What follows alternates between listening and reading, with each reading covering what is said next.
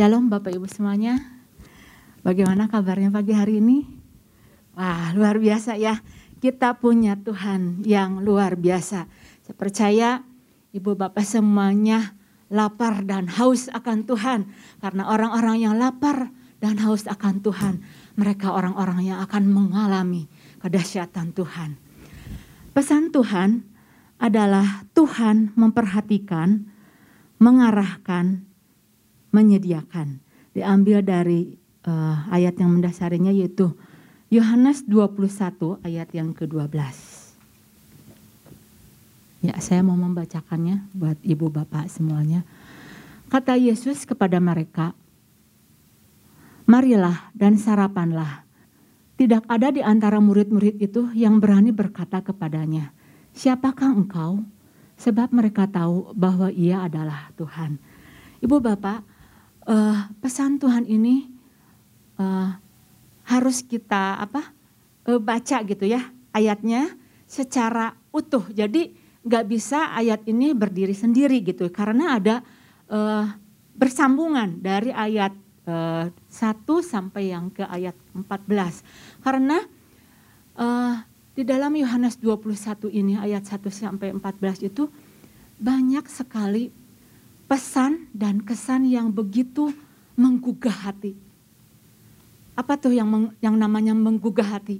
Jadi yang namanya membuka menggugah hati itu menimbulkan sebuah perasaan yang dalam akan Tuhan. Seperti seorang yang sedang dibangunkan, bangun dari tidurnya, membuat mereka itu terbelalak.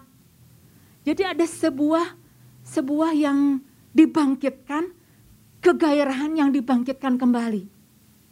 Nah ibu bapak, uh, peristiwa ini adalah sebuah peristiwa bagaimana pada waktu itu uh, murid-murid Yesus setelah setelah Tuhan Yesus mati, kemudian mereka itu sepertinya uh, seperti orang-orang yang tidak punya pengharapan, ya. Mereka dalam keadaan putus asa dan mereka kembali pada cara kehidupan yang lama, yaitu kembali lagi mau menangkap ikan, menangkap uh, ikan yang sebenarnya bukan yang menjadi tujuan dalam kehidupan mereka. Nah, tetapi di sini ada satu hal yang uh, membuat kita harus sadar gitu ya, uh, bahwa ketika penampakan itu terjadi, Tuhan menampakkan diri pada mereka. Inilah sebagai cara-cara Tuhan untuk menyentuh kehidupan mereka yang tadinya udah nggak punya pengharapan, yang tadinya berusaha untuk meninggal, yang berusaha uh, untuk uh, apa? Untuk meninggalkan mereka akibat sebuah penampakan dari Tuhan kepada murid-muridnya, kehidupannya berubah, hatinya diubahkan. Jadi lewat pesan Tuhan ini sebenarnya intinya itu Tuhan sedang menyuarakan kepada kita bahwa kita itu punya Allah yang dahsyat. Kita ini, kita ini semuanya punya Allah yang luar biasa.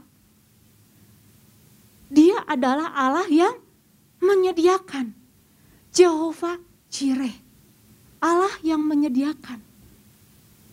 Gak lama setelah murid-murid Tuhan Yesus apa disuruh menebarkan jala dan akhirnya mereka menangkap tangkapan ikan yang cukup banyak.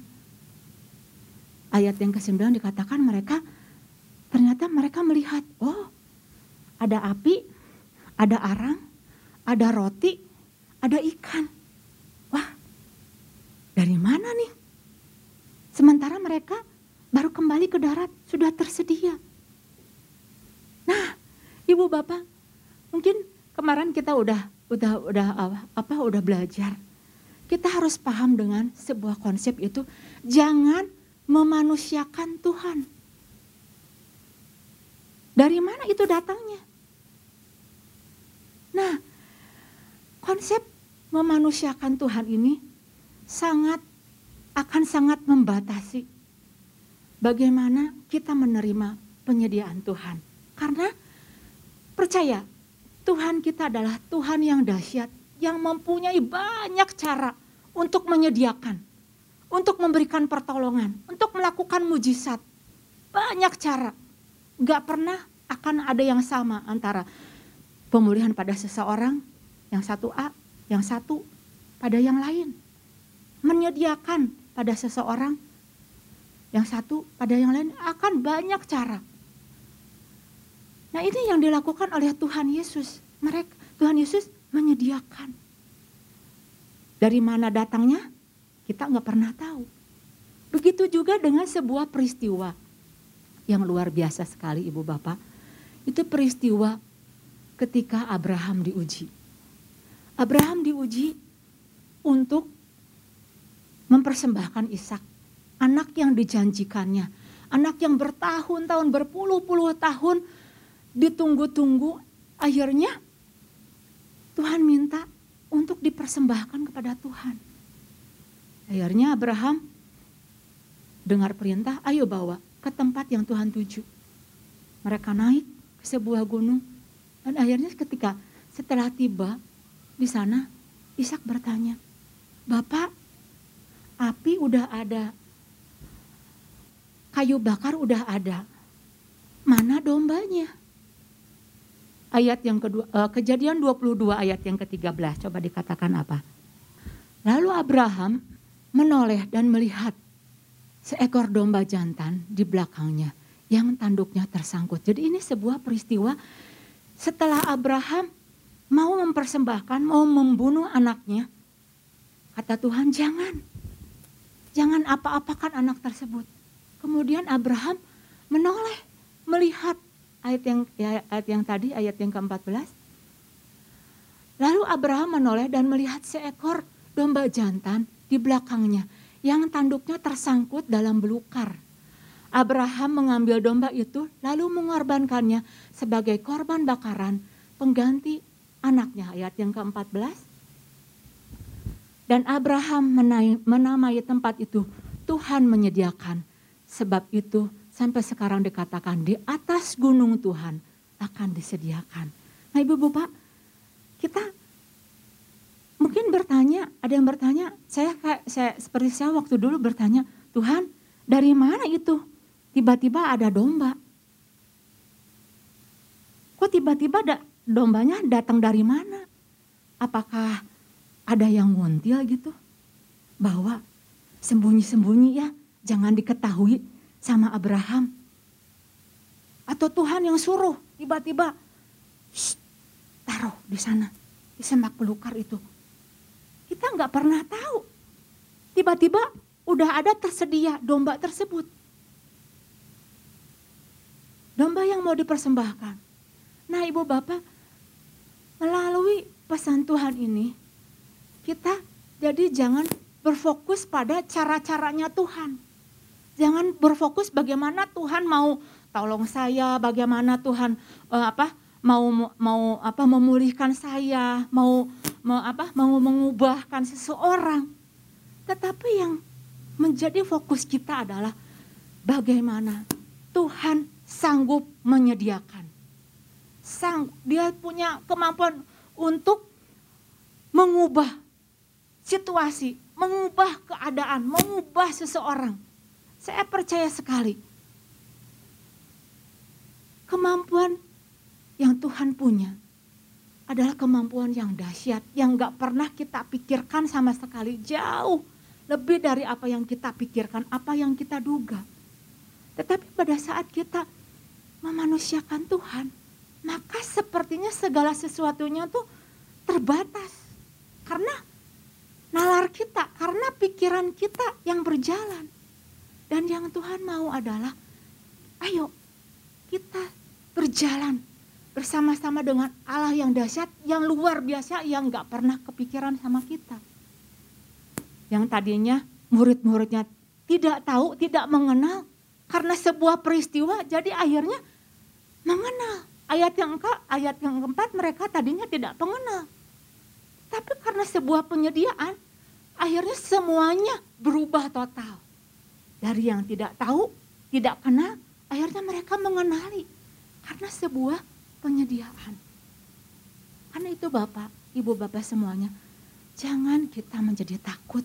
Jangan kita khawatir dengan situasi atau keadaan apa pun yang sepertinya menjepit kita.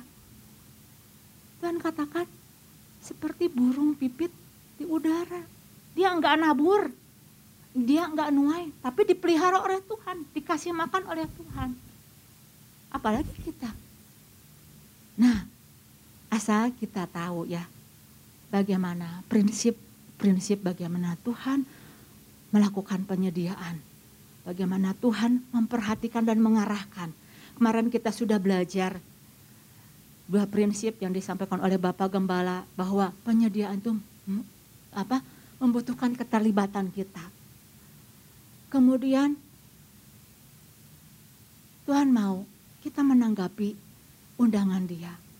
Juga perlu ketaatan dari kita. Nah saya mau menambahkan lagi dua poin. Yang pertama adalah penyediaan Tuhan terjadi pada saat jala ditebarkan. Ya, diambil dari Yohanes 21 ayat yang ke-6. Maka kata Yesus kepada mereka, tebarkanlah jalamu di sebelah kanan perahu, maka akan kamu peroleh. Lalu mereka menebarkannya dan mereka tidak dapat menariknya lagi karena banyaknya ikan. Nah, kemarin Ibu Bapak sudah membahas ya, ada ada pertanyaan ini gitu ya. Kalau kita mau menerima eh, apa eh, berkat penyediaan, jangan bilang ya udah tebarin aja gitu, jalannya gitu, pasti keterima gitu. Nah, pagi hari ini kita sama-sama belajar Ibu Bapak, apa yang namanya tebarkan jalamu. Jadi jangan sembarang artinya kita nebarin jala beda akan apa pemahamannya itu beda. Nah saya mendapatkan sebuah makna yang yang apa yang baru gitu ya. Jadi ibu bapak gini, kalau misalkan eh, apa eh, saya ketika saya pergi ke pantai gitu ya, eh, saya perhatikan bagaimana nelayan-nelayan tersebut beraktivitas di pantai dan mereka bagaimana mereka itu menebarkan jalanya. Nah yang namanya nelayan menebarkan jala itu, maka si, si jala itu dicampakkan dan akhirnya supaya terbentang. Supaya si, si apa si jala itu dibentangkan selebar lebarnya, seluas luasnya. Jadi si nelayan bawa bawa apa? Bawa jalannya itu, kemudian yang namanya ditebarkan itu di, diluaskan dilemparkan se apa seluas-luasnya. Supaya apa? Supaya nelayan dapat tangkapannya yang banyak. Bukan bukan e, namanya e, apa? mendebarkan itu bukan naruh gitu ya. Taruh disimpan aja gitu. Lipatan lipatannya dari dari gulungan dari jala itu di apa diusahakan supaya terbuka, supaya lebar gitu. Karena apa? Semakin lebar jalannya itu dibentangkan, pure gitu ya. Sekuat-kuatnya, maka si jalan itu akan tersebar. Luas. Semakin jalannya itu apa semakin uh, besar gitu ya, maka yang didapat adalah tangkapan yang diharapkan itu semakin banyak. Jadi bukan jadi bukan apa yang diharapkan itu bukan hal-hal yang kecil. Nah ibu bapak lewat pesan Tuhan ini, Tuhan pengen tebarkan jalamu. Karena apa? Semakin luas jangkauannya, maka semakin banyak yang akan kita terima. Dan saya percaya ketika murid-murid Tuhan e, disuruh disuruh sama Tuhan, ayo tebarkan jalamu. Maka itu si murid-murid itu membawanya dan menebarkan sekuat-kuatnya, selebar-lebarnya. Supaya apa? Supaya mereka mendapatkan tangkapan yang banyak. Dan memang terbukti ketika menebak, mereka menebarkannya seluas-luasnya, selebar-lebarnya, maka mereka mendapatkan sebuah tangkapan yang banyak. Ini buktinya. Nah, jadi skala Tuhan itu skalanya kalau ibu bapak lihat skalanya itu skala besar. Skalanya itu skala banyak. Ikan yang didapat itu banyak. Enggak sedikit. Dan yang Tuhan mau adalah kita tebarkan jala kita. Penyediaan Tuhan itu saya percaya sangat banyak sekali. Dia tidak akan pernah kekurangan. Dia pencipta langit dan bumi yang memiliki segala-galanya. Yang Tuhan mau berikan kepada kita. Nah pagi hari ini yang mau menjadi perenungan bagi kita. Ketika kita tahu nih bahwa Tuhan memperhatikan, Tuhan mengarahkan dan Tuhan mau dan Tuhan menyediakan. Apakah kita sudah menebarkan iman kita? Percaya kita sampai di mana? Apakah kita tebarkan iman kita se, sebesar-besarnya? Karena apa? Ini men, yang uh, perkara iman adalah perkara yang mendasari. Dikatakan bahwa di dalam Ibrani coba dikatakan apa? Iman adalah dasar dari segala sesuatu yang kita harapkan dan bukti dari segala sesuatu yang tidak kita lihat. Jadi dasar Tuhan mau pada waktu itu adalah mereka memiliki tebarkan iman. Bangkitkan kembali iman percaya mereka. Nah ibu bapak tahu kita mau kita pernah belajar gitu ya. Ada macam-macam iman. Dari no faith, little faith, imannya sedikit, orang-orang yang apa masih khawatir imannya masih sedikit masih mudah digoncangkan. Ada juga yang namanya big faith. Ada juga yang namanya great faith. Nah, dalam hal ini yang Tuhan mau adalah great faith. Bagaimana kita kita tetap mempercayai sekalipun kita belum melihat hasilnya.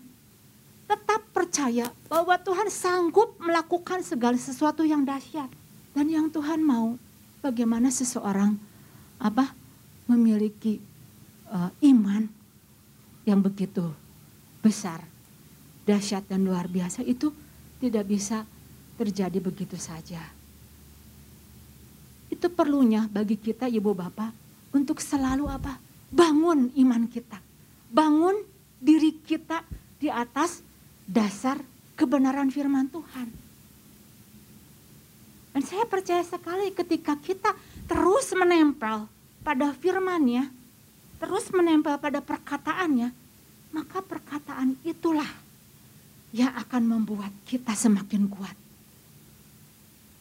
Saya selalu berkata pada Tuhan, saya selalu bawa sekalipun situasi dan keadaan sepertinya, aduh Tuhan, saya butuh.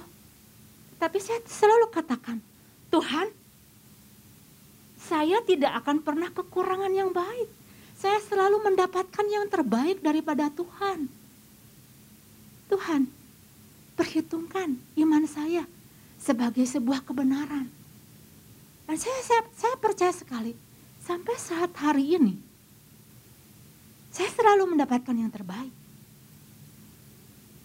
Saya selalu menikmati bagaimana Tuhan bekerja, bagaimana tanda-tanda kebaikan Tuhan selalu menyertai. Jadi mungkin apa situasi atau keadaan akan selalu berusaha untuk menggoncangkan iman. Belum intimidasi dari si iblis berusaha untuk melemahkan iman kita. Tetapi yang kita butuhkan adalah apa? Perkataan Tuhan. Perkataan Tuhanlah yang membuat kita apa? Membuat kita tetap teguh menjadi orang-orang yang tidak mudah sekali untuk digoncangkan. Nah, lewat pesan Tuhan ini, mari Ibu Bapak, satu hal yang penting ini ketika kita tahu bahwa Tuhan menyediakan, mari tebarkan seluas-luasnya iman kita, bangun diri kita, bangun kepercayaan diri kita. Bagaimana caranya? Cari, dapatkan firman Tuhan yang hidup. Hidupi perkataan Tuhan bukan perkataan orang lain. Hidupi apa yang Tuhan katakan. Tebarkan seluas-luasnya penyerahan hidup kita. Karena apa? Ketika kita berserah kepada Tuhan, justru Di saat itulah kuasanya, mujizatnya, percaya sekali terjadi di dalam kehidupan kita. Poin yang pertama itu yang saya mau membagikannya. Kemudian penyediaan dari Tuhan kita terima apabila tadi jalannya ditebarkan, kemudian apabila jalannya itu utuh. Ya, diambil dari Yohanes 21 ayat yang ke-11. Ya. Simon Petrus naik ke perahu, menghela jala itu ke darat. Penuh ikan-ikan besar, 153 ekor banyaknya. Dan sungguh pun sebanyak itu jala itu tidak koyak. Wow, Ibu Bapak di sini luar biasa sekali. Jadi ketika Tuhan uh, berkata ini adalah sebuah skala yang besar. Skala yang banyak yang Tuhan yang Tuhan uh, mau berikan kepada kita. Kita harus tanggapi baik-baik. Jala kita jangan sampai koyak. Jala kita harus utuh. Harus harus harus dipastikan kondisinya itu dalam keadaan baik dan siap untuk menerima semua penyediaan daripada Tuhan. Ketika apa uh, nelayan pergi melaut yang namanya angin, badai yang besar akan menggoncang perahu mereka, juga bisa merusak jalan mereka. Jalan nelayan yang dipakai. Belum lagi ketika si nelayan mau apa? Mau melaut mendapat mendapatkan ikan gitu ya. Si jalannya itu bisa kesangkut sama terumbu-terumbu karang. Bisa rusak gitu ya. Mungkin juga ketika dibawa ke darat si jalannya itu banyak dengan banyak uh, apa ada kotoran-kotoran rumput-rumput liar ada bulu babi. Jadi ketika dibawa ke, ke darat, maka si nelayan itu akan periksa, akan periksa lagi si jalannya, akan dibersihkan lagi, mana uh, yang kotorannya itu dibuang, yang sobek-sobek itu akan dijahit, akan di apa? disambung-sambungkan. Nah ibu bapak, Tuhan mau menyediakan, nggak mungkin ketika Tuhan mau menyediakan, Masa sih Tuhan uh, Tuhan mau menyediakan tapi jalannya itu robek, jalannya itu rusak. Sayang gitu. Tuhan menyediakan tetapi nanti akhirnya karena jalannya itu kondisinya enggak baik, penyediaannya itu enggak enggak sepenuhnya. Nah pagi hari ini saya mau ibu bapak ketika Tuhan mau memberikan pastikan jalan kita itu utuh Jangan terkoyak. Ayo periksa kembali. Bagian-bagian mana dari kehidupan kita yang mungkin sudah robek jalannya. Apakah ada yang kotor? Ayo dibuang, dibersihkan. Supaya jala itu mendapat tangkapan yang banyak. Karena ketika jala itu rusak, ketika jala itu enggak kokoh, ada celah, maka bisa dipakai oleh si iblis untuk mengambil keuntungan dari setiap penyediaan Tuhan. Dan Tuhan dan iblis itu memang jahat. Dia sifatnya itu selalu merusak. Dia senang yang namanya penghancuran. Dia senang yang namanya pengerusakan. Dia selalu berusaha untuk merusak. Dan kalau bisa nggak usah diperbaiki. Hancur, hancurlah. Iblis datang untuk mencuri, membunuh, dan membinasakan. Kita harus sadar di dalam perkara ini. Ayo kita periksa lagi mungkin dalam kehidupan kita apa sih yang harus diperbaiki? Apa sih yang harus apa ap, apakah masih ada celah? Apakah hubungan satu dengan yang lainnya? Apakah di dalam perkara komunikasi? Apakah ada masih ada didapati hati-hati yang masih sakit, masih kecewa, masih menyimpan kepahitan. Iblis bisa memberikan berkatnya, bisa. Tetapi satu saat dia akan minta kembali, tarik kembali. Berbeda sekali. Ketika Tuhan memberikan seluruh penyediaan sama sekali, dia tidak menginginkan sebuah balasan. Tetapi yang Tuhan inginkan pagi hari ini Bapak, ayo kita periksa kembali jala kita. Apakah tetap utuh? Jangan sampai ada celah. Bentuk celah seperti kekhawatiran. Itu sebuah celah yang kalau dibiarkan, yang kalau gak apa dianggap sepele, itu akan merobek semuanya. Merobek jala yang lainnya. Karena itu ibu bapak, ayo kita perhatikan kembali di bagian-bagian mana mungkin kelemahan-kelemahan kita, kekurangan-kekurangan kita. Kita berusaha. Ini yang menjadi bagian dari kita, bagian dari nelayan ketika mau mendapatkan tangkapan yang banyak, yang dilakukan oleh nelayan adalah memastikan jalannya itu tetap utuh. Dan itu juga yang menjadi bagian kita. Ketika Tuhan mau menyediakan hal-hal yang besar dalam kehidupan kita, bagian kita adalah pastikan jalan kita tidak koyak. Pastikan jalan kita utuh. Oleh karena itu Ibu Bapak, dua hal ini yang menjadi perenungan kita Pertama adalah mari tebarkan iman kita selebar-lebarnya bangun diri kita di atas dasar yang teguh dan tebarkan dengan jala yang tetap utuh dan kokoh. Demikian firman Tuhan, Tuhan Yesus memberkati.